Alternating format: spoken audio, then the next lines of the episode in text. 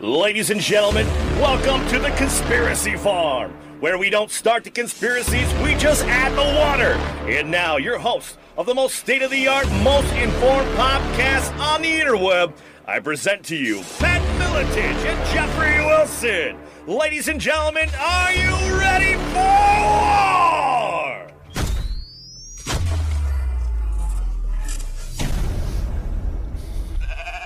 And here we go once again, ladies and gentlemen. Jeffrey Wilson, UFC Hall of Famer Pat Miletich, chalking up another one for the archives right here on the Conspiracy Farm. Boy, even our pre-show conversation was awesome. I can only imagine what this is going to be. Before we start, how you doing, brother? I'm sorry. I'm doing great. I'm excited that Justin Holstein, the mastermind behind helping us move forward in life and business and passion, for sure, has found us a local guest with an amazing amount of knowledge, and I'm excited about it. And it's one of those just random things that I'm sure we've all had it happen, just, you know, cab rides or times at the bar where you meet somebody and I'm like, oh my God, this dude's brain is just on fire. It's a gem of the Quad Cities. Yeah, exactly. A Quad City own. Before we even go, you know, Justin, take it away, brother. You know, this is what happened, actually. I was helping a band. We were shooting promo photos. So I had a photographer down there. Speak right into the mic. Sorry. At Great River Brewery. And so as I'm sitting there getting these photos taken, Joe is sitting there with his wife, and they are looking on, and they're asking what's going on. And I kind of started explaining, and they said, what do you do? And I kind of got down the whole paranormal path of all the tours and stuff and the films we've shot, et cetera, and the places we've went investigating around the world. And his wife had asked me, do you believe in ghosts? And I gave her this long, complicated answer, and I could tell by the look on Joe's face, he was absorbing everything I said. Like, you know, and generally when I'm talking, people's eyes glaze over because it's like a bunch of stuff that they have no idea, right? But he knew it all. And as I got down this conversation with Joe, I'm thinking, to me, he looked fairly young, especially, this thing was like, what, 2 years ago? Was it 2 years ago? It's getting there, yeah. And anyway, so yeah, I thought, how does this guy know this? What do you do exactly again? And you know, the odd part is Joe, a lot like his dad, is a self-educated person. He went out, you know, you are a firefighter, paramedic, right? And a pilot, which got him studying a lot of the UFO stuff from a technical analysis standpoint. I mean, he really focuses on, is it wave harmonics? You can take it from there. Just electromagnetics, you know, the governing. But ladies and gentlemen, welcome to the show, Joe Tabor. And I'm stepping out. Justin's out. Thank you, brother. Thanks, Justin. So, Joe, man, I mean, a jack of all trades, man. Obviously, I love picking the brain of people like yourself. But you know, tell us a little bit about yourself. How'd you learn to? And Joe is the first guest so far. He came in with 3 or 4 books, some experiments that we were checking about electromagnetism. And he's not your average fireman. I mean, he was a fireman on Antarctica. Yeah, I'm a fireman from like all over the world. So up with the Eskimos in Alaska and then Antarctica. You done any smoke jumping yet? No, but I've talked to them. Those guys. I mean, if you're flying planes and you're a fireman, you just got to connect the. You just got to let somebody take over the wheel when you're, you know. Well, they got all the broken bones. Pilots, our bones are still intact. True. You know how it feels. I don't. Well, yes. So, Joe, we want to talk about a lot of different subjects. First off, you know, you want to set some ground rules for a discussion as far as the knowledge that the listeners need to understand. So, I mean, when you talk about, you know, Tesla, for instance, you want to take a base level of understanding for the guest or for the listeners, our fans at home, and kind of help them along. Because there's many people that are listening for the first time who maybe have heard the name Tesla, don't understand, you know, who Tesla really was and how intelligent he was. But please, by all means, you know, set that ground level of understanding for our listeners at home on Tesla's knowledge and what his you know, his focus was. And then we can go from there with all of that. Yeah, Nikola Tesla, he was Serbian or Croatian? Croatian, thank you. Well, it was before Croatia. It was the Austrian Empire. So he was Croatian blood, Joe. That's Croatian right. Blood, Joe. I'm not arguing you. But, you know, this guy, he had some special things. I got a paper right here. People should read this. The Problem in Increasing Human Energy. You know, we're talking about it all the time. Read it. Take time. Read 28 pages. It was written in 1900 in Century Magazine. What's the name again? The Problem with Increasing Human Energy. But he doesn't stop there. This guy was driven to help humans. Right. He was. He was. Right. But unfortunately, he wound up teaming up with, you know, some pretty bad guys that wouldn't, like, just go ahead and explain that, didn't really want his technology to get out there. Well, we got to get the base level of understanding out first off. Come on. So the base level, I've heard a quote from him. I haven't come across it. He wrote a lot. He wrote a ton, which means that he cared about people to share the knowledge. A lot of guys went away without that. But just understand, he had some special abilities he wasn't scared to write about. And I'll tell you what he said, and you can read it yourself. But what I've heard quoted from him, I haven't read it yet in his quotes, but I believe it exists, is, and this conversation today should, if you can put this hat on and get rid of all that quantum blah-blah-blah, think like this: frequency, vibration, and power. All right? Something vibrates. Something, you know, the frequency that it vibrates and then the power that it vibrates at. It's a really simple concept to understand, and everything he built worked off it. And everything around us right now is vibration, correct? Light, everything. I mean, every substance around us has a vibration, really. Exactly. Right? And that's, so I think people forget that because, you know, we take a table for granted like you just tapped, but that's a solid mass that you can sense. Yeah, to our senses, but it has a molecular structure that is vibrating. Yeah, yeah. We're a sensing being all the time. We have 5, 6, you know, 7, depending on who you're talking to. And you mentioned pineal gland. You know, sometimes we're not using all of our senses, but they're there. There's people that see auras all over the place. You know, I'm not one of them, and I don't read about it very much, but I do understand the concept. I have a couple of friends that see auras, and they have, you know, said things to me about my aura. Yeah. And it tripped me out because they said, you have a very powerful aura. Yeah, and we can talk about, you know, what light is, and maybe you can apply that. Somebody caught Justin's when I was with him, so that's how I knew who I was talking to a little bit. We never discussed that, but... well, I'm going to write down Justin's light because we're going to have to get to that. It's eventually. Pretty good. It's not too bad. I never told him. So let's talk more. Let's talk more on Tesla. Let's talk about resonance. Let's talk about, you know, his goals, what he was working on, and there's a lot more to it. I mean, a lot of people feel that he was offed by the government, he was offed by, you know, intelligence folks, and all of his secrets were taken, and you know where they ended up. Some people even, you know, hypothesize or theorize that Trump's dad or Trump's grandfather or uncle got a hold of a lot of it. And I heard something about that. People have taken it so far as to say that Trump is a time traveler because of the technology.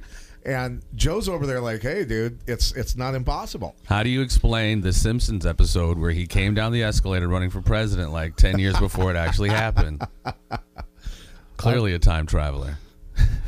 I joke, ladies and gentlemen. It's Trump's not a joke. In it already. Yeah. It's not a joke, though, right? You never know. So, you know, Tesla was working on free energy. He was working on weapon systems that could knock stuff out of the sky, right? Pulse weapons, things like that. Tell us more about, you know, really what he was after and how he was doing it. So both those subjects, you know, one of the ones I like to concentrate on is, you know, he did, father of electricity, hands down. The guy made it. People improved it. Steinmetz, look into him, and obviously Edison, you know, DC is a whole different beast. AC is the thing that gets down the lines. DC is the power maker. They work differently, but, right.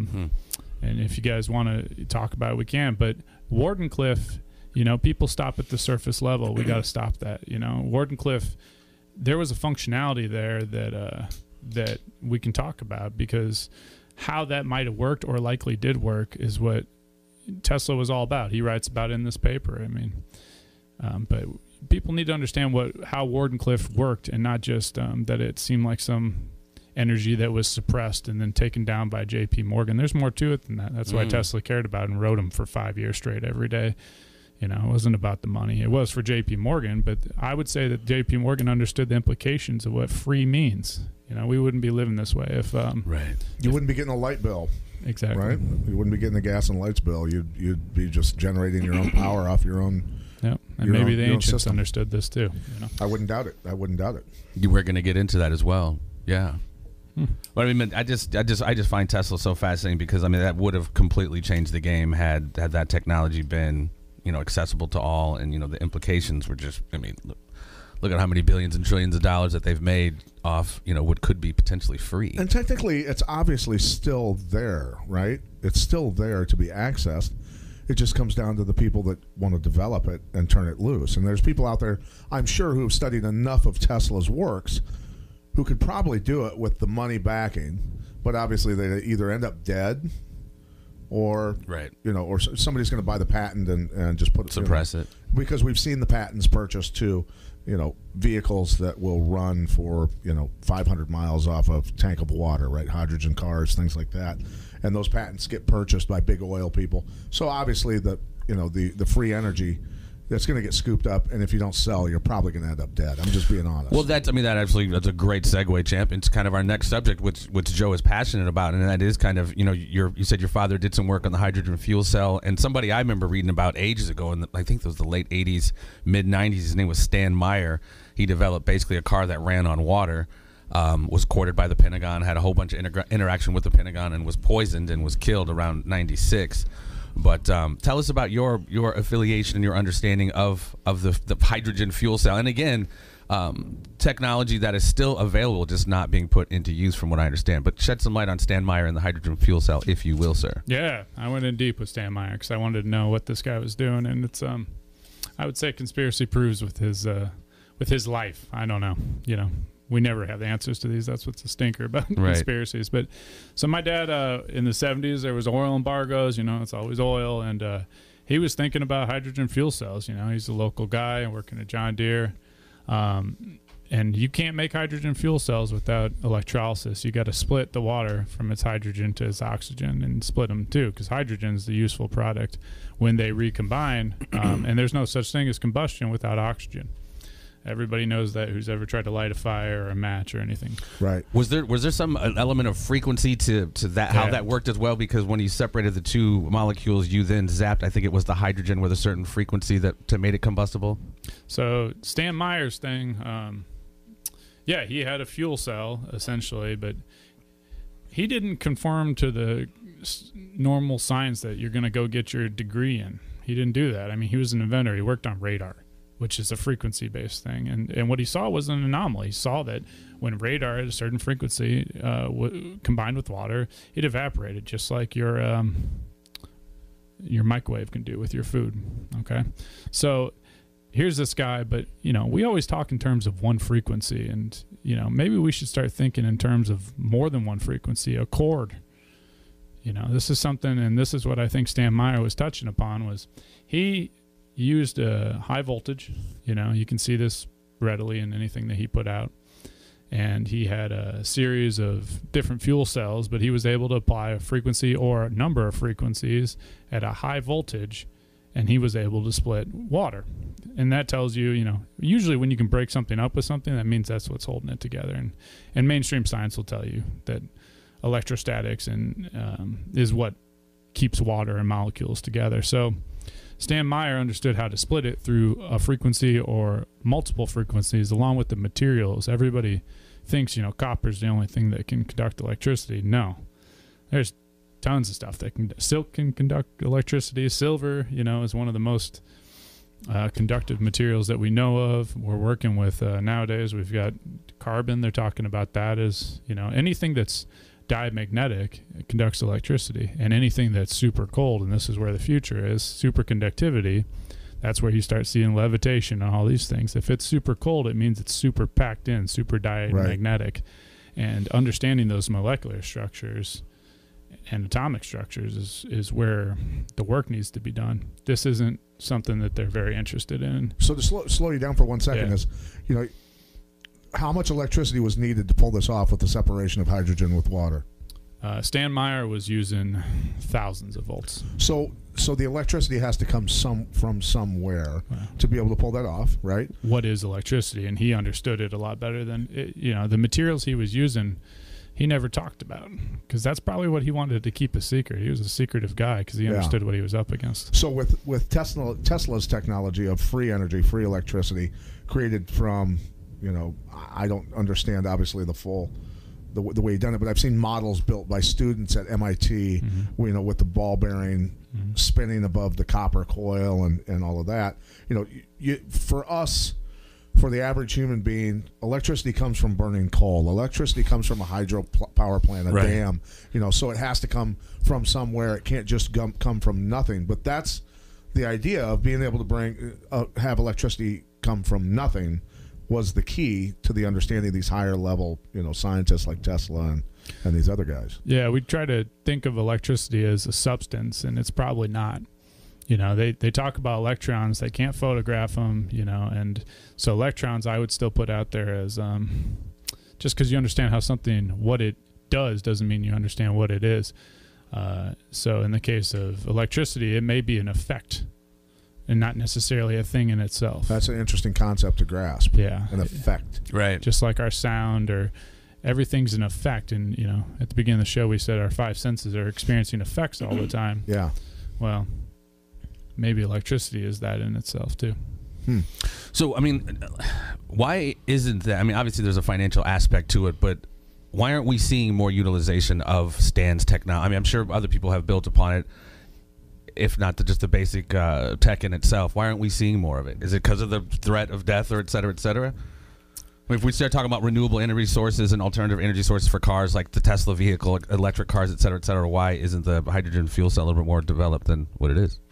Well, when you start thinking, you know, about, obviously, yeah, I mean, just not to get too deep into that threat part, is that when you are a challenger to any market, you're going to challenge the market you're against, and you can't right. expect them to just back down. So right. oil's not going to back down to free energy or solar or wind. According to Ocasio-Cortez, they're going to in 12 years. Well, if there's a big enough movement of the people, who knows? Look, we're not going to get into that, but I already told you that Ocasio-Cortez, is a conservative intelligence group psyop. You think? Okay. All right. Yeah, she does. She has no common sense when she talks about things. It's a deliberate. She's a deliberate plant to destroy that side of the field. I'm telling you. Huh. We'll see. Yeah, I mean, you just can't. You can't produce something that ignorant. You just can't do it. The powers that be wouldn't have allowed it to happen. You know what I mean? You never know. These millennials are wild, man. All right, well, you got a point. I mean, people need to dig into the details, and that's what I was going to say. You asked why it's not here. Well, it's not funded. Nobody's funding it. You got every psyop or whatever you want to call it, disinformation, telling you it doesn't exist, and yet you got proof of it constantly. And that's what we're all sitting here saying. We've seen it. You know, Stan Meyer wasn't a fake. His invention was real, and you know, it's not here now, which means that it went somewhere. So, and he's just one of thousands. Tesla is a really good example, because you know, what would we do without electricity? There has been a pretty serious disinformation against Stan Meyer's work, though, with certain litigation after he died, supposedly discounting the, you know, the veracity of his claims about the hydrogen cells. But you know, obviously, what are they going to say? It works. And what is the potential danger with hydrogen cells? You know, if you've got hydrogen-powered vehicles, is there a risk? Say there's a head-on collision between two of these vehicles, or just one involved in a head-on collision that's very violent. Is there potential for, you know, hazmat having to show up, or worse? Yeah, from the firefighter perspective, you know, currently the reason you don't see hydrogen fuel cells, or one of the reasons they'll talk about, is because that's the technology that they can use. It just costs a little bit, you know, and anyway, we won't get into that. But yeah, a pressurized cylinder of hydrogen has its risks. So does gasoline. So does moving fast in a vehicle versus a horse. But some inherent risks involved. But a hydrogen pressurized cell blowing up as opposed to a gasoline cell, which one does more damage? The hydrogen has the more potential. That's what I was guessing. If you don't engineer it out. Right. But the Stan Meyer, the keys that I hope, if anybody's really interested, is he was working with frequencies and high voltage. And you need to think in the materials he was using, which I don't hear talked about, is, you know, was he using platinum? Was he using silver? Was he using copper for his fuel cells? And what were his frequencies? And was he using more than one? What would be your guess on the materials used? I think, well, I mean, they were silver, as you look at the videos, or silver colored. So they were a platinum, a silver, something that conducts incredible amounts of voltage. Okay. And his formation, you know, we got to start thinking in terms of geometry. This is not taught in the universities. We're going to get into that a little bit. Well, mathematicians used to teach math classes at every level. Now we just have people that have a teacher's certificate who can be handed a workbook and all the answers for every quiz and test. That's right. And that's where, you know, I mean, I said this before. My grandmother, who died at, I don't know, 96, 97, many, many years ago. I mean, we had her in our house for the last 10 years of her life, but I still have the notebook papers of her homework, her high school math. It's off the charts. I think it was some 8th grade and 9th grade stuff that was calculus already, and far beyond a lot of stuff that People aren't even learning now. I mean, she was a genius. Yeah, you know, everybody kind of falls back on the mathematics as if that's where the solution is. Guys, mathematics is it's useful in describing something over a period of time. And we just got to accept that that's what mathematics generally is. It can lead you places, but it's a description, you know, and a description's fine if you understand the thing you're describing. Well, when you have a false understanding of something, a theory, you'll get your answer that you want because you're going to form it with the mathematics you use. Sure. So this is where Tesla, you know, he wasn't a mathematician. He was an experimenter. And he experimented some pretty significant things because we owe everything electrical to him, among others. As a Stan Meyer expert, what were some of the benefits? I mean, obviously the financial. How far was he able to go, like in his buggy that he made? It was like an astronomical across the country on a gallon of gas or something silly like that. Do you know those breakdowns? I don't know the MPG he was getting. You know, he was using a relatively light vehicle. His computer, you know, this guy's operating in the 70s and 80s, and he's dealing with different. He didn't have quite the computers that we got now. So if he had those, imagine what he can do. But what he eventually got to the point where it wasn't much bigger than a spark plug with a nice little computer system tied to it. Yeah, he could fit it in his hand. You know, the thing he could attach it, I guess, to any engine to do to have it convert that. I guess it depends. I'm just being funny, but how many lakes were between him and the next place? So wherever he could get water, he could fill up his tank. And it was any kind of water, tap water, rainwater, salt water. It had no impact on the cells. He did another invention that people don't know about very much, but he had a toroidal invention that was probably greatly suppressed. And a toroidal? That shape is something that all these inventors use. Please explain that. Yes. Well, there's not a whole lot of information that you can get on, and that's, you know, go figure. He also had a brother that's still alive and worked on this stuff and won't talk to anybody anymore, and he's up in Canada working on something with cleaning up water, you know, and with electricity. But I couldn't tell you the company. But essentially that toroid, he might have been, well, he was definitely making an energy field. And, you know, Stan Meyer was a secretive guy because he thought people were coming to get him, and which I'm sure they were. What do you? I mean, the story is he was out to eat with somebody, stood up and said they poisoned me, and ran out in the street or something to that effect. What? How do you feel about his passing, and what are your thoughts on how he died? When you listen and you read on somebody that smart, listen to everything he had to say, and then you can't ascribe somebody to being crazy. You can't be that smart. The guy put in the work, so I mean, I would say that. Yeah, it's an intelligent person would know that they're up against something. You know, if I was building an engine that was competing with the oil industry, I would probably want some people watching my back. Well, he had had interactions with the Pentagon about possibly doing work or utilizing someone to weaponize it, even in some cases. And I think he even was some industry. I think it was oil. Maybe offered him $1 billion to shelf it. Yeah, that's what I've heard before. I haven't come across that directly, but I also wouldn't go knock on the door of the guy that I'm trying to like take his business from, and that's what these inventors seem to do.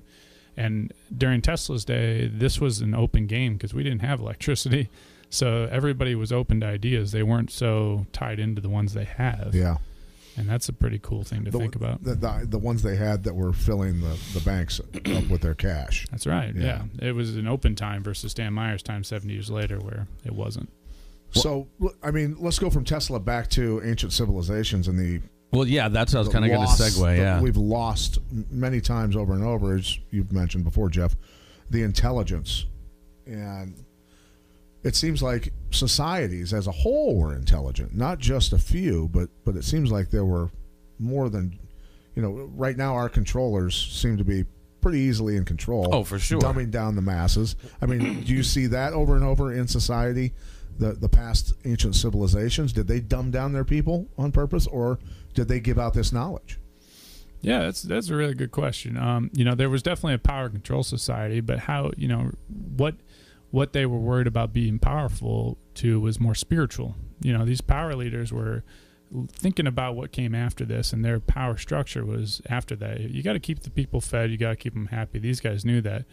Yeah, it does appear that they kept the knowledge among the elite. Especially if you're talking technology. But if you look at the stuff they made, I mean, we can't make some of that stuff today. Right, but that's what I'm saying is, how do you hide the knowledge from the masses? Okay, they think you're a magician.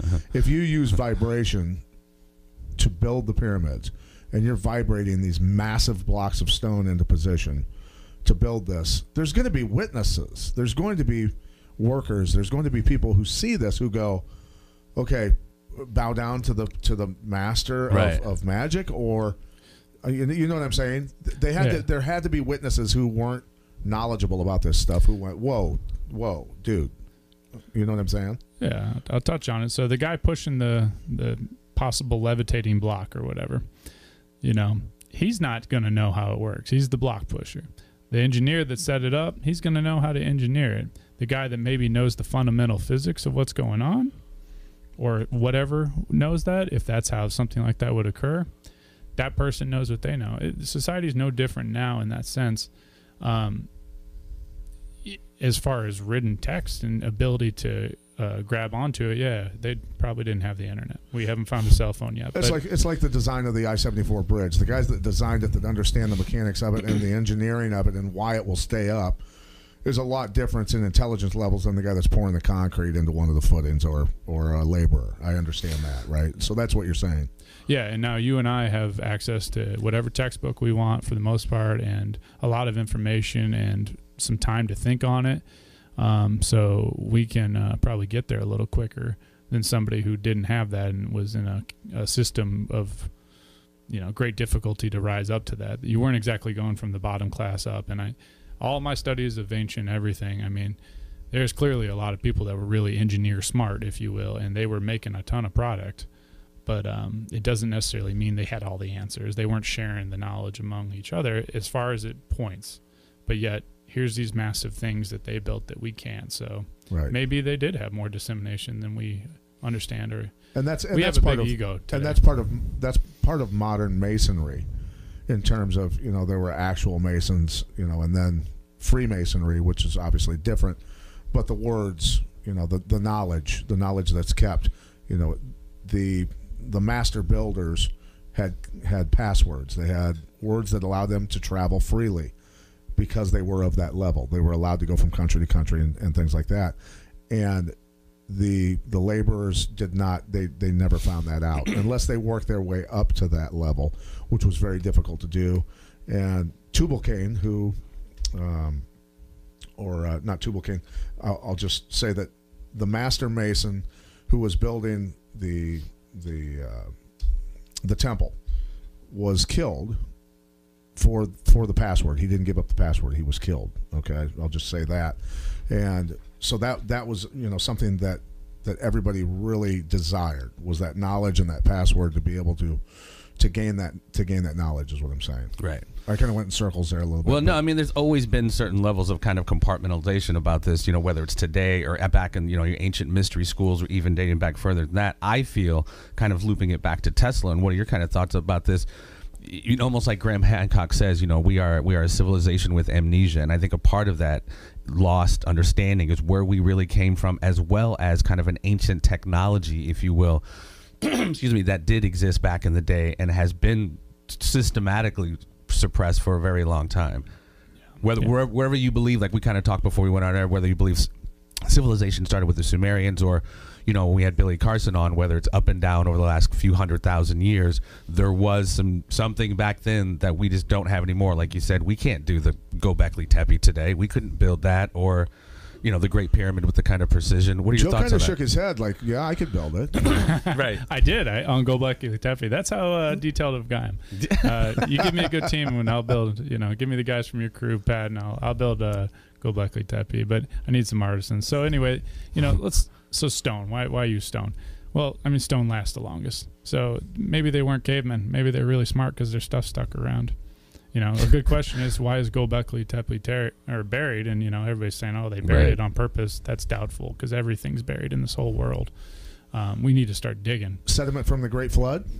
Well, exactly. Right. Exactly. You know, Plato and Pythagoras, who we don't have his writings, but Plato and all these Greek philosophers, they didn't think those things were fake.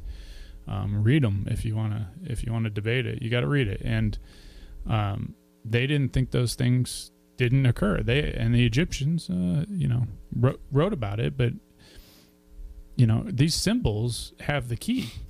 The symbols that they wrote down. It's an efficient way to write something, and their symbols talk worldwide. I mean, not to bridge, but.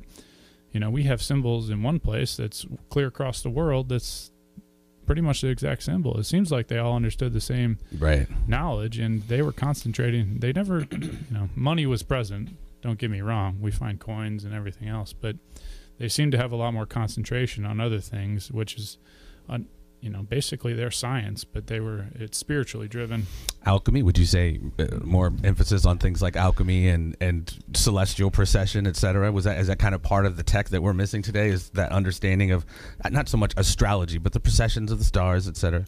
Yeah. I mean, alchemy gets a really bad rap because people associate it with wizards or something like that. Well, Tesla used alchemy because really alchemy is the use of the vacuum. And the symbols support that too, but the use of the vacuum technology. We use vacuum for some things, but not enough. The really big inventors like Tesla were using vacuum tubes. What is that? So a vacuum, well, you know, we know that space is a vacuum. You go out there, there's relatively nothing. You can't breathe in it. A vacuum is basically a suction. So you pull a drain or use your vacuum cleaner, you're pulling a suction. Well, we don't use that in this modern world. We seem to only want to use, for the most part, combustion, the outward movement, the radiation. Gravity functions on a vacuum, you know, and that's why we have space. So you hear that, Eddie Bravo? So energy can be created from the vacuum process. Yeah, it's the other side. It's the, you know, I don't know if we have cameras on us. But yeah, you do. What goes up, goes down. There's a camera right there aimed at you. So you know, now Eddie Bravo would say gravity doesn't exist, and that fell because that little chunk of matter is more dense than the atmosphere, so it was just pulled to the ground because of its density, not because of some force pulling it to the ground. Yeah. As far as what do you have to say about the flat earthers? That, well, no, hold on. Well, that's where we're going. Sorry. Go ahead.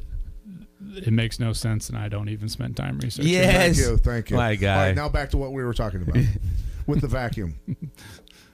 Don't email me. It's coming after all of us. So the vacuum and alchemy are synonymous. You know, alchemy's got a really bad name, and it's not wizardry. You know, if you read about what they were using it, just respect that they use different words than us. Exactly.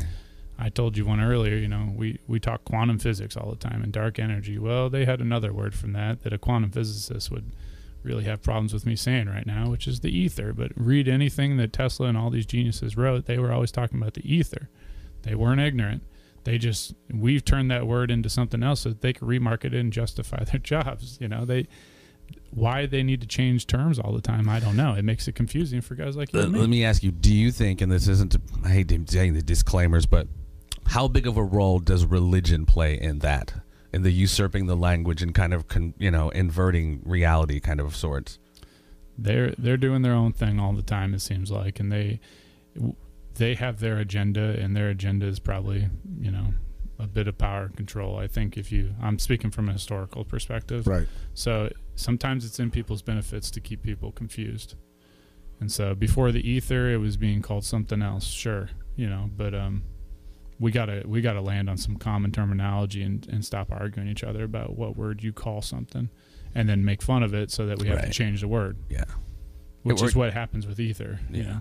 Or demonizing the term like alchemy. I mean, like when I was a kid, I always associated it with wizardry and Merlin, et cetera, et cetera. But when you grow up, it's like learning about more of the mystery schools, et cetera, et cetera. It's some real stuff.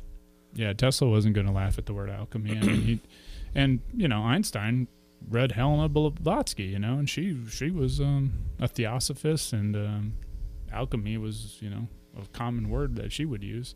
So these guys, you know, Oppenheimer makes reference to Hindu religion. You know, you read his diaries and his works. These guys, their inspiration came from this stuff, you know, when you dig in and you read them. But you've got to read their words from their mouths, not from me, but I'll try to help. Do you see kind of society the way it's going, and obviously it's not a cure-all, but do you think we kind of need to go back to more of that? Because now we're just, like Pat was saying earlier, you know, the dumbing down of society, and we're all just kind of consumers. You know, the new Jordans come out, and people were trampling for a pair of freaking shoes, which is, you know, those guys, you know, your Aristotle and your Pythagoras has to just, like, be laughing their asses off seeing shit like that. So it's just like... Because, well, we are.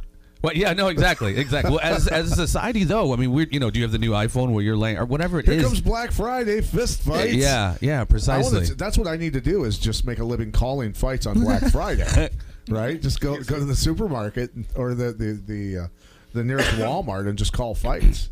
So do we need a little bit more of a return to that? Yeah. So the term philosopher and these guys, that, you know, that's truth seeker. That's what that broke down to in Greek. You got to ask yourself what matters to you. If materialism matters to you, which is what they fought against completely, and materialism and atomism was a word that they actually beat. So during the Greek times is what I'm talking about. Atomism was actually like a bad religion to these guys because they believed in reincarnation and oneness of the, you know, I'm going to call it the ether. Right. But they understood that there was a substrate that was one, and that's where we propagated from. And that's what science is currently showing. We're currently getting glimpses of this all the time. You got guys like Leonard Susskind talking about holographic theory and stuff like this. You know, guys like me are going, well, what is the sun? And that would be an interesting subject if you want to get around to it eventually, is that, you know, you got to ask yourself what and why. And if what you care about is your Jordans, you know, that's cool. That's your journey. But, you know, some other people actually care about some other stuff. And I think there's a lot of people out there. I've never had a bad conversation. And, you know, because of the people that we've been exposed to and the, you know, intelligent people like yourself that we've been exposed to and the different thought processes on a different plane than most people think, you know, it's difficult for just myself. I can't watch the news. I can't see the madness going on out there because these people haven't even entered even the realm. Look, I got hit in the head for a living for 20 years, Joe. But I can at least enter that realm of understanding, trying to grasp all these different ways of thinking and the different levels of intelligence that are out there. Most of society isn't there. They don't think past what's on their cell phone screen. They don't think past what's, you know, the Kardashians and all this crazy shit going on. It's madness to me to even I want to just put it in a room and just burn it. Right, just get rid of it altogether and just get to a higher level for society in general, right? But is that by design? Well, sure it is. Sure it is. It's why it makes us think we're crazy until we go, wait a minute. Right. We've been proven right so many times on all the conspiracies that we talked about a year or two before they actually were covered or were uncovered by mainstream media because they had to, because it was obvious that, you know, everyone knew by the time, you know, 2 years after we'd been talking about it. But for someone like yourself, who's obviously a very intelligent person, you have to look at the rest of society and go, holy fuck. Like, this is, what's it, I mean, what do you think when you sit there and look at the TV and go, there's nothing on TV that I can even remotely, do you just throw a rock through your screen or just got rid of your TVs or what? You just said it. I got rid of my TV. Thank you. Good man. You can't read and watch TV at the same time. You got to concentrate. And if you put your focus on it, you get the answer. Now, with that stuff is that, I find myself getting frustrated, but yet every time I want to focus in on something, I've never met a person who hasn't told me some story that's like, whoa, it's innate in us to understand where we come from. But yet we let people push us around and tell us how to think. Right. And that, you know, when they make fun of us, our feelings get hurt and we don't want to pursue it. If Tesla would have done that, we wouldn't have any electricity. So, you got to listen to what is telling you matters and then try to have conversations about it like we're in here doing, and you guys have been doing the good work. You know, think and have resolve in yourself to find answers and read the source, go to the source. You know, with this, I was in the Oriental Museum up in Chicago. It's the University of Chicago. They got Sumerian artifacts. Asians. No. That's what they call it. I didn't call it that. They called it the Oriental Museum. Yeah, that's what it's called. Wow. It's sorry, not to get distracted, but it's like Triumph the Insult Dog when he goes to New Hampshire University and the dog, you know, the Rottweiler, and he's going, you know, she's a first year student. She's not a freshman. She's a first year student. He goes, please. Did you go to the first year orientation? And she goes, yeah. And he goes, orientation? She goes, yeah. And he goes, don't you mean Asian-tation? Oh, Jesus.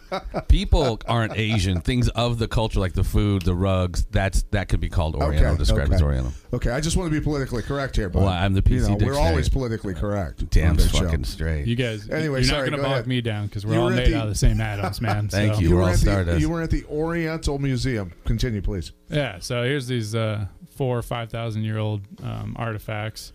Everywhere, just in that one. They're in every museum around the nation, and the engineering that goes into them, good luck making that with a saw. You know, a lot of these things don't have chisel marks on them. They're super heavy. what it took for us to move them there were our earliest trucks and massive amounts of people. That the symmetry in the statues are unbelievable, which means that they had really good tools to be able to do the symmetry, not to mention the artistry of the carving. I'm not trying to say that the 3D printed them. I'm saying that they had ways to cut it that were more than copper. But also, here's the thing about people.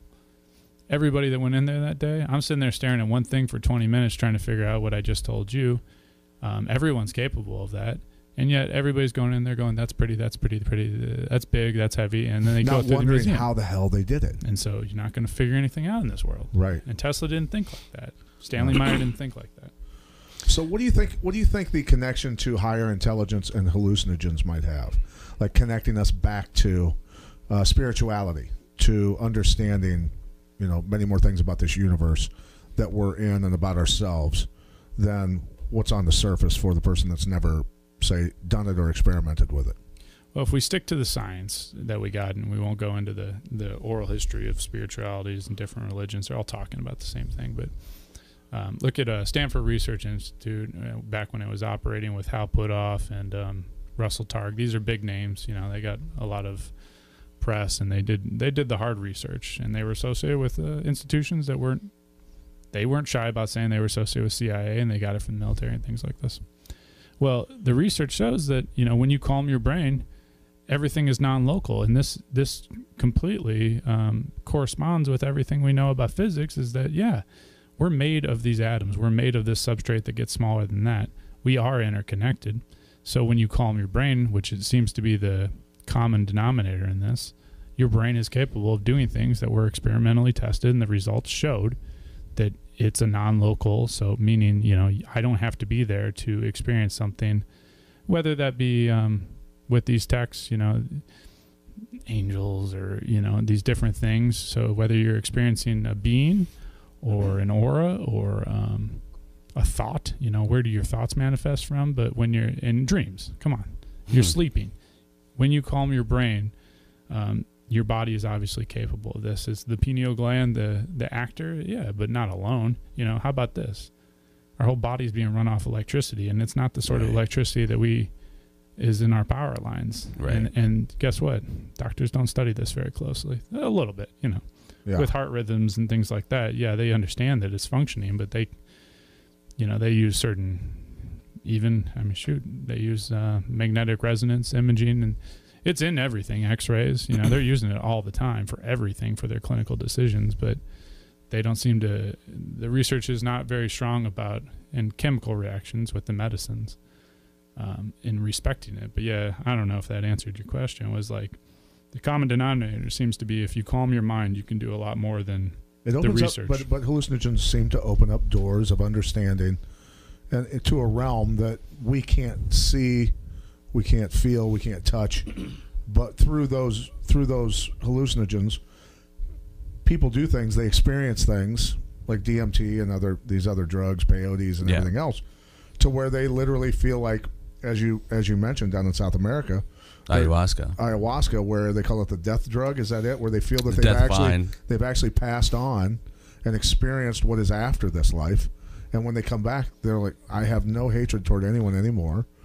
No grievance, right? Anything that anyone's ever done to me. Well, and this has been used for, I mean, it's all, a lot of shamanic culture has been using this stuff for hundreds of years, if not longer. And now we're getting around to the point where MDMA, psilocybin, is actually being used for soldiers, PTSD, or even marriage counseling. So, I mean, we're beginning to really begin to have more of a better understanding of psychedelics as opposed to kind of, you know, whatever. It's going to make you a schizophrenic or jump out of a window and think you can fly. So two fighting spouses on mushrooms, is that what you're saying?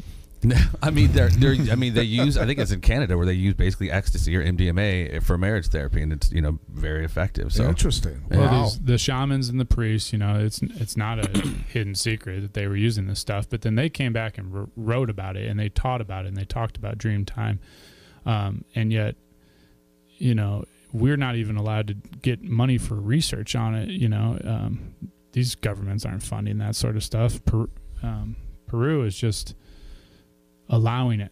Okay. You know, it's legalized more or less. So let's put some money into figuring out how this stuff works instead of just like building prisons and stopping it. You know, this stuff could be some of the answers, you know. But again, I mean, on the conspiracy farm, in my opinion, this is all by design, you know, socially engineered to keep us stupid, keep us, you know, as consumer based and up with the Kardashians as much as possible, because like you said, once you start calming your mind and starting to realize there's more outside of your reality than you can actually perceive, almost like the light spectrum. You know, we can't see it, but we know gammas exist. We know infrareds exist. So there is reality out there that we just can't perceive. And, you know, I think there's a big, motive to keep us stupid and not thinking kind of on those levels, in my humble opinion. Yeah, I couldn't say it better. I mean, that is the brainwashing. It's not some little chip in you necessarily. It's the thing you're putting into you.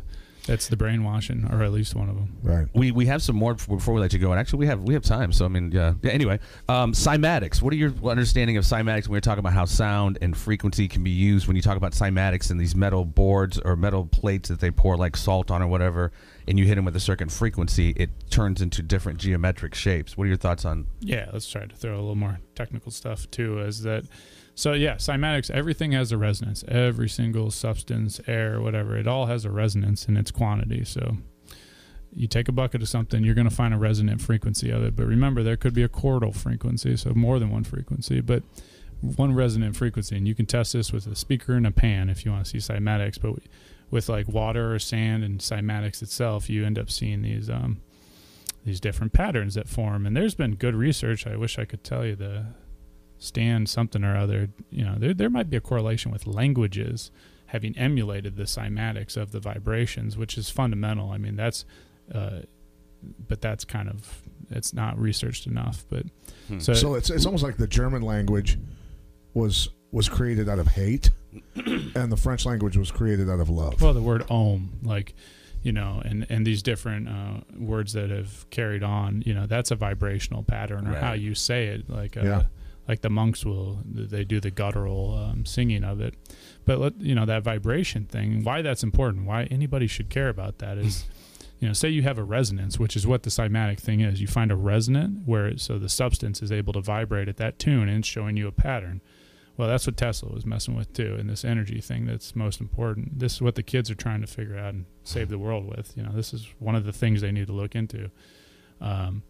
You know, he's saying, okay, you got a pattern like a string, and that's a resonant frequency or a frequency. Well, it may not be resonant, but when you hit the resonant, so the wire, and you have the resonance, you find it, the tune that it likes, and it starts vibrating on its own. Well, that's where you get those harmonics. Right. And that's when you get it up into the thousands upon millions upon trillions in the spectrum of light. Well, what is light?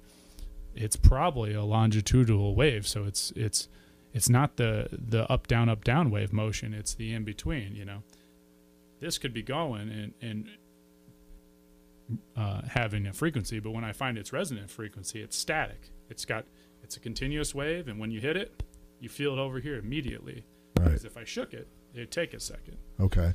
And for those unable to see him, he was waving a little copper wand in front of him. Yeah, I should have had a string or something. That's quite all right. But I'm trying to show that when you hit something here, it's immediately felt over here, and that's when you have a resonant frequency of something. Okay.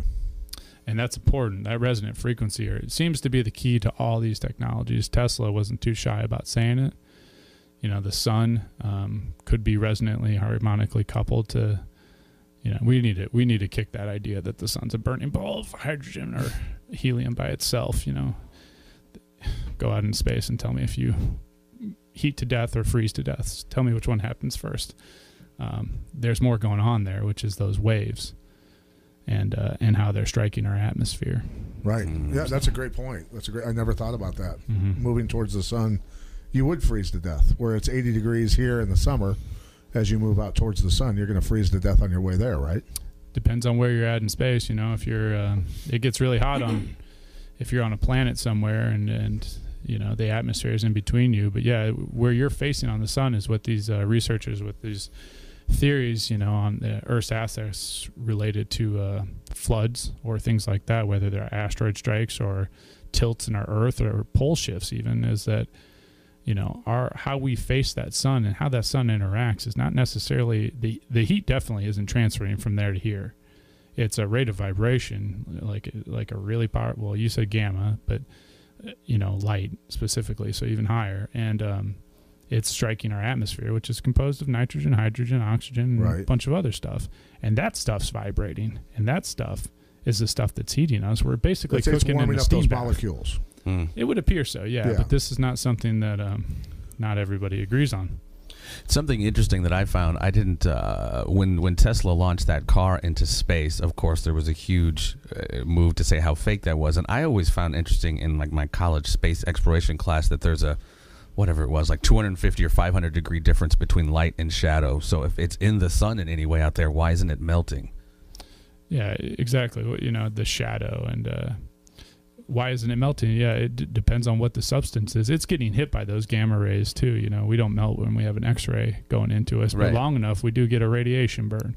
Same thing would happen to you in space, but all of a sudden you're in our atmosphere and you're getting a sunburn. Okay, well, it's because the stuff that you're standing in, I mean, picture if you were in water and it was boiling, you would get burned. Well, we're in an atmosphere, which is a gaseous water, kind of. And yet we're getting burned. We put copper on ourselves, which is the same thing we put on our power lines. And, you know, so sunscreen is what I'm saying here. Yeah.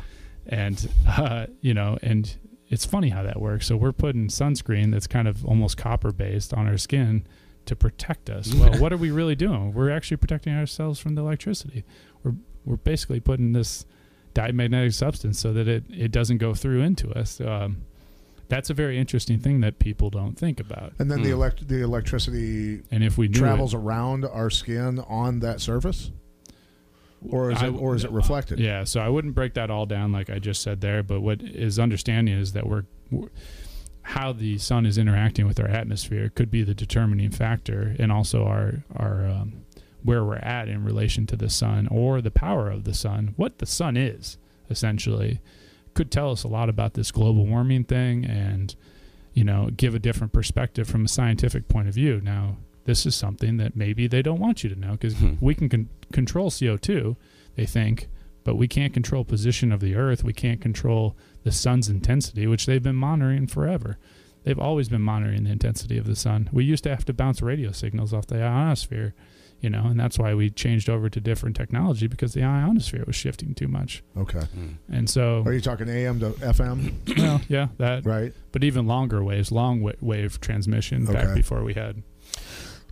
So something, I don't mean to bounce around, but something Billy Carson talked about, we had him on, going back to kind of the ancient technology, ancient civilizations. He was saying, not Antarctica, but, and I do want to get to that, but Atlantis was like a global phenomenon, a global, that's why you see a lot of these symbols that you talked about, a little bit of everywhere. I'm living in St. Louis, outside of St. Louis in Cahokia, Illinois, there's the Cahokia Mounds, they call them. What did you say off air are the significance of the Cahokia Mounds? All the mounds in the U.S. and Squire and Davis is the authority in the early 1900s or 1800s, somewhere in that range. Squire and Davis was hired by the Smithsonian to go around and map all these, and they did, and that was a lifelong thing for them. And they got all the tales from the Native Americans that were telling them, well, we didn't really build this. They wrote it down. Those are their words, not mine.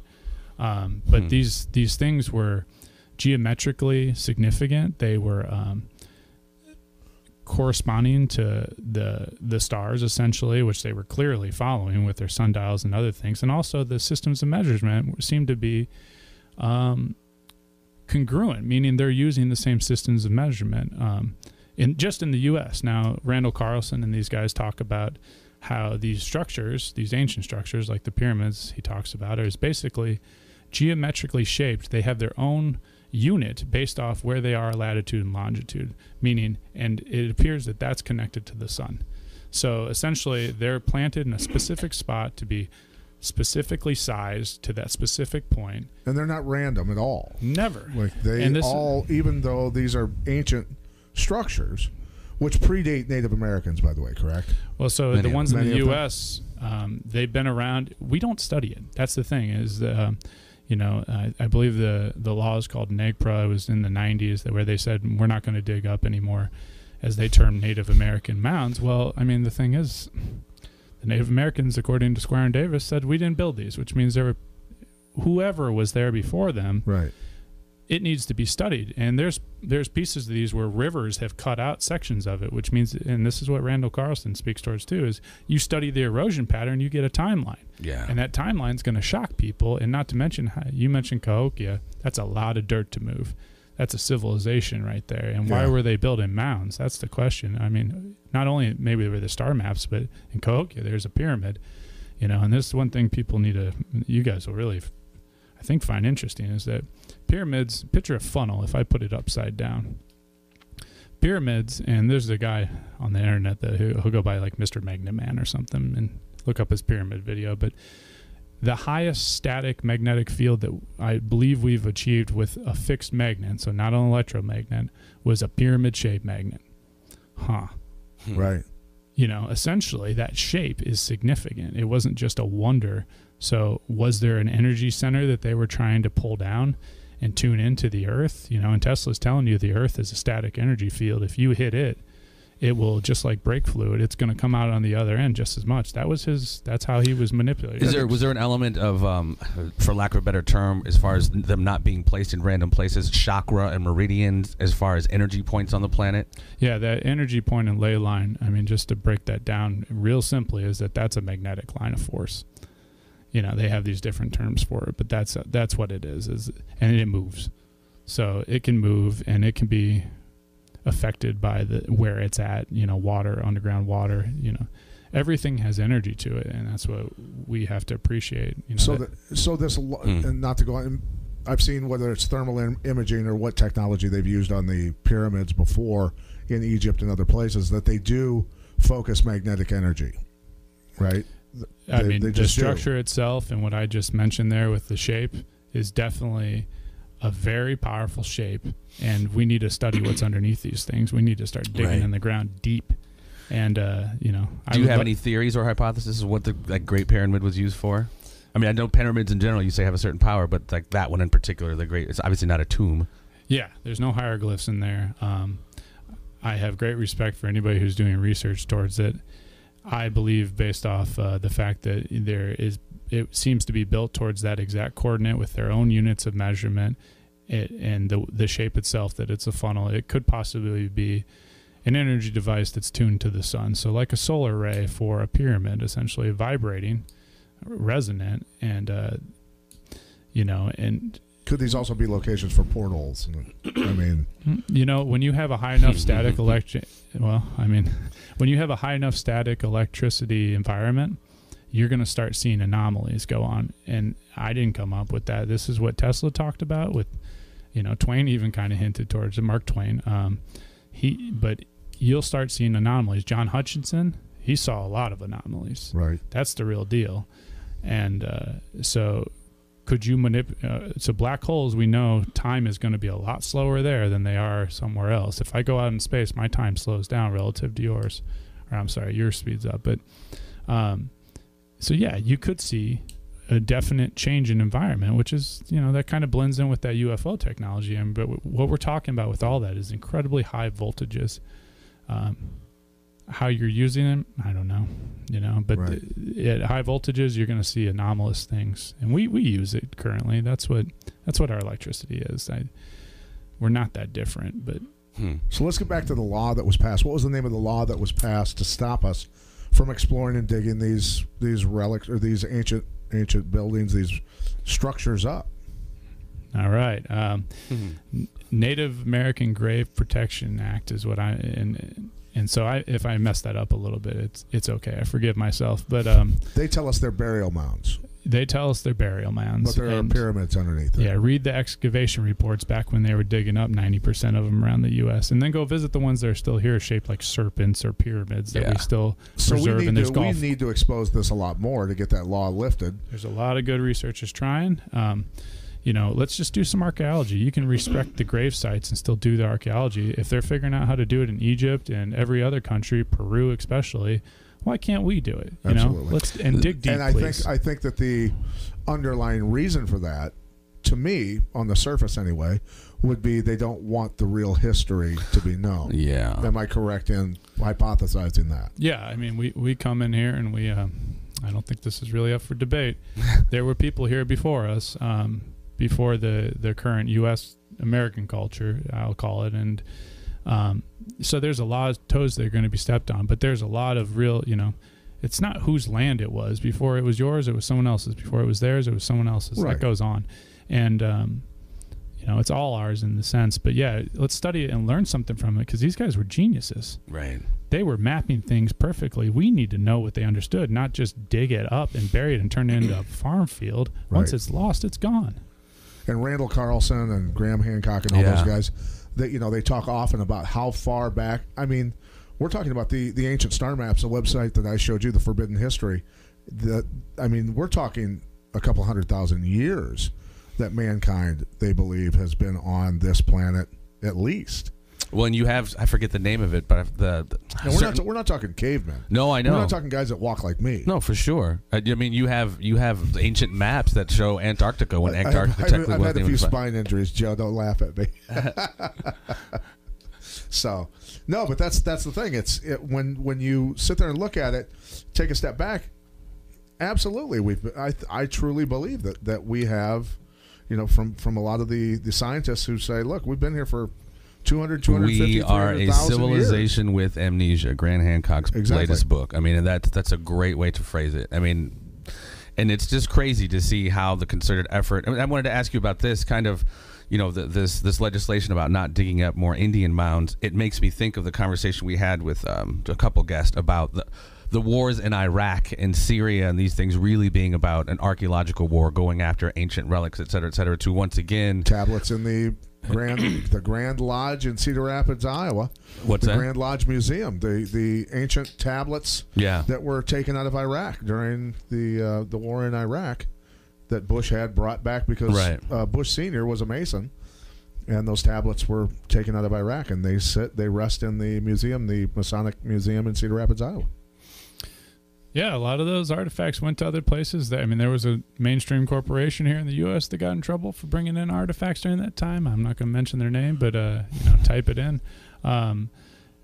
There's money in artifacts, there's no doubt, but there's answers in artifacts. Yes. And that's also part of the thing is that, you know, obviously, look who buys artifacts. People with a lot of money. Right. And they don't all go to the museum, guys. You know, don't be confused. There's private collections that it would just blow your mind all over, and you can't see them. Even when you go in these museums, they got most of the stuff locked up, and if you're not someone important, they're not going to go show you what it is. If you're a researcher like some of these guys that are digging into what we're digging into, we go against their agenda, and they don't necessarily want to show their collections to you because you may go write a book about it. Well, there's something Billy Carson said about the Library of Alexandria. I've always thought of it as they burned it. They burned the books, but he was like, no, man, they might have burned the physical library, but the text and the scrolls they took to obviously keep this information. And he believes they are where? What do you say, the Vatican? Yeah. The basement of the Vatican is what he hypothesized, but, you know, it's what are your thoughts on the Emerald Tablets, the translations? Did they exist? You know, the Toth being the author, you know, it's amazing to listen to the translation, number one. Yeah. I've listened to it several times since we had Billy on, which blew my mind. Yeah. What are your thoughts on those? Translation is important. You got to study who your translator is. If your translator doesn't understand what he's reading about, you know, I wouldn't want a mathematician trying to read about something an artist is trying to write about. So understand who the translator is, go to as far source as you can and get the best translation. Emerald Tablets and all these things, they're deep, they're spiritual. You got to respect that. Emerald Tablets is alchemical. They're talking science to you, but it may be something that we're not up to yet. As far as locations and things like that, guys, it's not impossible to go underground. Elon Musk is doing it, digging, you know, and our ground penetrating radar, it doesn't go that deep. If you want to keep stuff away from people, you go underground. And it's not that hard to dig holes and tunnels. And you know, this technology, study technology to understand that we know how to do these things. Right. Know? Well, it's rumored that this very thing, and you could speak to this having been there, is going on in Antarctica. There's supposedly secret underground UFO bases or military bases. What's going on in Antarctica, my man? Well, I was there. Are there things you can't talk about? No, I did not sign a top secret agreement with, but I did work for, you know, Raytheon at the time. So some people's ears just perked up. Yeah, Raytheon, right? Raytheon. One of the big boys. Is there a guy cleaning his sniper tool right now? I hope not. What's his name? Joe Tabor? Oh, man. I got him. I believe it. So yeah. Tell us more about the Antarctica. All right, so I was just a poor old firefighter paramedic down there, but they bring people down for contracts, and their bases kind of look like junkyards. Even their South Pole station, they can't seem to keep above the snow for more than 20 years. But I've been to both of them. I've seen the infrastructure that goes into them. Politicians came down when I was down there, 06, 07. You can look it up. I don't know what they're so interested in. I mean, it's a cool place to see. Trust me, it's a pricey little ticket to go down as a layperson.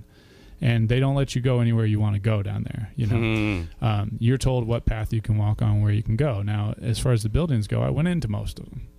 And I didn't find any secret stairwells or secret technology, but they were studying neutrinos. Those ice cores, I watched them pull them up. I saw the data. I listened to the scientists. I met the scientists. People are really doing real work down there. Yeah. And penguins are adorable. You know, I'll give that to them.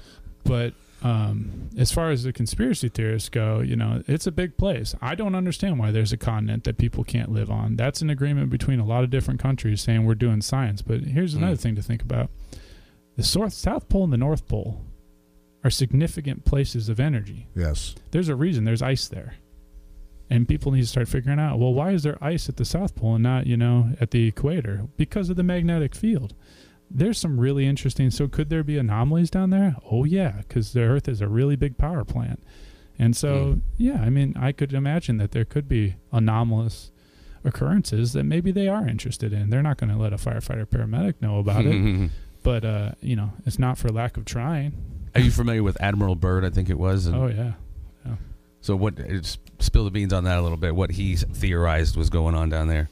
Man, there's a lot of, what do you call it, that disinformation with him. But if you look at the history, where he went, which I've looked at, and the places he was going to, and what he brought with him, I mean, he brought a lot of stuff with him. And it wasn't just to map the place. You do need a lot to map a continent, but why are you even mapping it at that time period with that much stuff? You know, before him, we were going down there with wooden boats and Shackleton and Scott and Edmondson. These guys were just trying to figure out how to cross the darn thing. And now he's coming down with, you know, huge ships and subs and aircraft and crashing them and doing all this stuff and flying them personally himself, I believe. He flew missions. So they were interested in something that they were willing to spend a significant amount of money to. Wonder what that is. You would think with the, you know, the magnetic fields there at the North and South Poles, that is it possible that they're working on, of course, you're going to answer probably yes, but propulsion systems, weapon systems based on those energies and working on that stuff scientifically. Is that, I mean, would that be a safe bet? Well, they put the neutrino detector at the South Pole, which is probably the most expensive place possible to put a piece of machinery that big. And so there's a reason, and they'll tell you it's so that it's super quiet in the cosmos, if you will. It was a good place for it, but there might be more to that. You know, there's a lot of reason. Imagine if they did understand this technology a little bit. Everybody goes, why wouldn't they tell us? Because it's fundamental technology that if you knew how it worked, then you could do what they're doing. Right. And so, yeah, you wouldn't, you know, every time we get a new aircraft, a B-2, a SR-71, they don't tell you for as long as they possibly can. Right. Yeah, they're interested in their power. So as far as experiments down there, it's a really small station. In the 70s and 60s, they did build an underground ice station. You know, there's a fantastic video about it. We still go visit it. The scientists do to just check to make sure the ice is crushing it up. You know, they put a nuclear reactor at the bottom of it to power it. It didn't work out, but they spent a long time building it, and it's underground or under the ice, which is also at the South Pole about 11,000 feet deep, which is pretty darn deep. It's not underground, if you will. It's under ice is what I should be saying. Miles of ice. Miles. And what's at that bare land underneath? I mean, there's parts of Antarctica that you can walk up in the mountains, Dead Sea Valleys or Death Valleys up there. You know, that's where they found that dinosaur at. The local professor from Augustana did that, you know, years ago. Really? So there was life down there, clearly. That was a piece of land where there was life. And there's not a whole lot of barren land where you can look for it. But you, meaning if you're a government-sponsored scientist, can go look for it. Right. You can't just go down there and show up and say, hey, I'm here. Family vacations, the Griswolds. Looking for the brontosaurus bones. Right. Fascinating stuff, man. Patrick J., we got to prep for our next show, man. Any more questions for this? We could probably do this for hours. We need to talk 5G, buddy. We need to talk 5G before we get off. We need to talk about, you know, I've sat there and thought, okay, 5G, microwaves, you know, the aerial spraying. They finally come clean with it. They're spraying aluminum into the atmosphere to reflect the sun's rays. A lot of other crazy stuff to try and cool the earth, which is, you know, anybody who thinks that global warming is a hoax, that at least that it's man-made, you know, man-caused, knows that microwaves and metal objects don't go together. You know, are they trying to cook us deliberately? You know, what is going on with all of this? What are your thoughts on that? There's certain countries, if you start looking, that are taking it pretty seriously. Take it seriously. Be a student of your own health, and as far as electromagnetic waves, you wouldn't stand in front of a radar dish and sit there and get blasted by it. You wouldn't stand in front of an x-ray for an extended amount of time. These things have effects in low doses over time. So here's an analogy that maybe you'll appreciate is that, you know, I stand under a fluorescent light, I don't get burned. I go into a tanning booth, fluorescent lights, and yet if that close for a certain intensity, I get cooked. Electromagnetic 5G is that over time, and you're not going to see it to appreciate it. It's not necessarily going to burn a hole in your skin, but what about how it affects your nervous system? What about how it affects your genetics, your DNA? You know, we know that x-rays and all these other waves do it, so why can't the public be informed and have this research before you spit it out in our face and tell us this is what we're using? And they've been doing that for a long time. It's just, here's the technology, it's really cool, look how great it works. Well, how about how it affects me? And the thing is, they're not going to wait 20, 30 years to find out how the research turns out. Scientists are freaking out right now, right? A lot of scientists have signed a pact. I think it was 137 scientists, really, I mean, big name scientists from, I think, 30 different nations who have signed this saying, we have to stop this. This is not the smart, not the right way to go, because it's going to at very least, they said, double cancer. Yeah. In mankind. And that, of course, they're not going to know that until later on. Is enough to say we got to put the kibosh on this. Look, I'm okay with this thing downloading slower, if that's the cost. You know what I mean? So at some point, you don't want to download an HD movie in 3 seconds, Pat. Come on, it's worth it. That's what we're talking. Is people just, I want fast internet. And I don't care if I have lymphoma. Yeah, that's almost kind of freaking me out. Yeah, that is weird. And I think people are going to be willing to make that trade-off, which is scary because you're not going to see it. It's going to be that boiling frog type thing. And secondarily to, you know, the health effects, going back to kind of what you're talking about, this kind of energy grid, this natural energy grid that we have, the chakras and meridians, et cetera, the energy, how is this false grid going to affect that? You know what I mean? Yeah, we got to respect our consumption of electricity and how it affects the earth, and ourselves as a biology of the earth. Is that I don't know if that's really what you're getting at there, but we're using a lot of electricity in a lot of different ways. We're throwing waves out. You can't go anywhere in the United States without a tower being next to you, blasting waves in and out of it all the time. We're soaked up in it, and then we're talking about how our dreams can access a possible supernatural state. Well, how do you think that affects those things? Exactly. You know, our thoughts are electromagnetic in a low waveform, a very low waveform that's well studied. So we don't necessarily want interference patterns. Interference patterns is how we get holograms and things like that. You know, there's fundamentals here that these scientists, they know what they're talking about. Give them a little bit of respect, even if I'm a little smart with them at times, is that they deserve it. And so if they're telling you, hey, there might be something bad for it, do your own research, but don't blow it off as a conspiracy, you know? Yeah. And before we go, you've got some reading material there that maybe you can suggest for our listeners. Yeah. If you'd like to throw some of that out. I'll try real quick. Is that, you know, that famous photo of Tesla sitting there underneath the lightning bolt and thousands of volts. He was reading Roger Boscovich. This will put you to sleep if you need some. Boscovich, another Croatian. That's right. Yes. There's smart guys over there.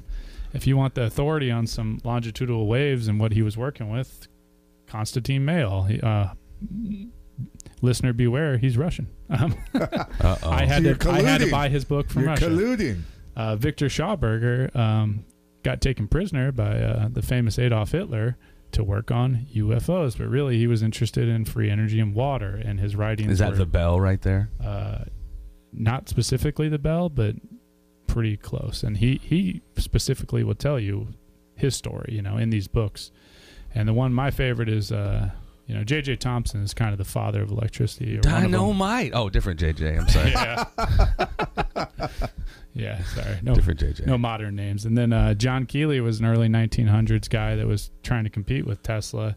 He's really been lambasted, but... The Snell Manuscript. The Snell Manuscript is one piece of writing that, you know, I don't care if you believe it came from him or if you think whatever you think of him, read his stuff and then... Tell me, argue it. You know, it's, he's thinking like Tesla was thinking. He just used a different language that we've tossed out.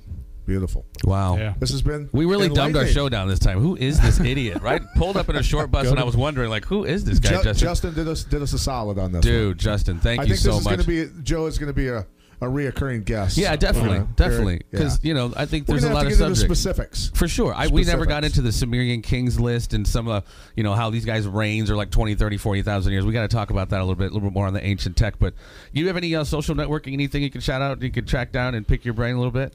Nope. I just read books and talk to you guys when invited. And sorry, man, you got to talk the talk and walk the walk. So I'm not on social media. Right. I don't get everything I talk about from the internet. He used the R and the B word. The B word. What books in the R word? You didn't play video games as a kid, did you? I did. I was just saying, no way he wasn't a gamer, dude, for sure. But I read, you know, Richard Feynman on my free time when Mom told me to get out of the house. There you go. All right. Joe Tabor, ladies and gentlemen, champ, it's been a pleasure. Beautiful. As always, ladies and gentlemen, peace and so much love. Stay tuned. There will always be more.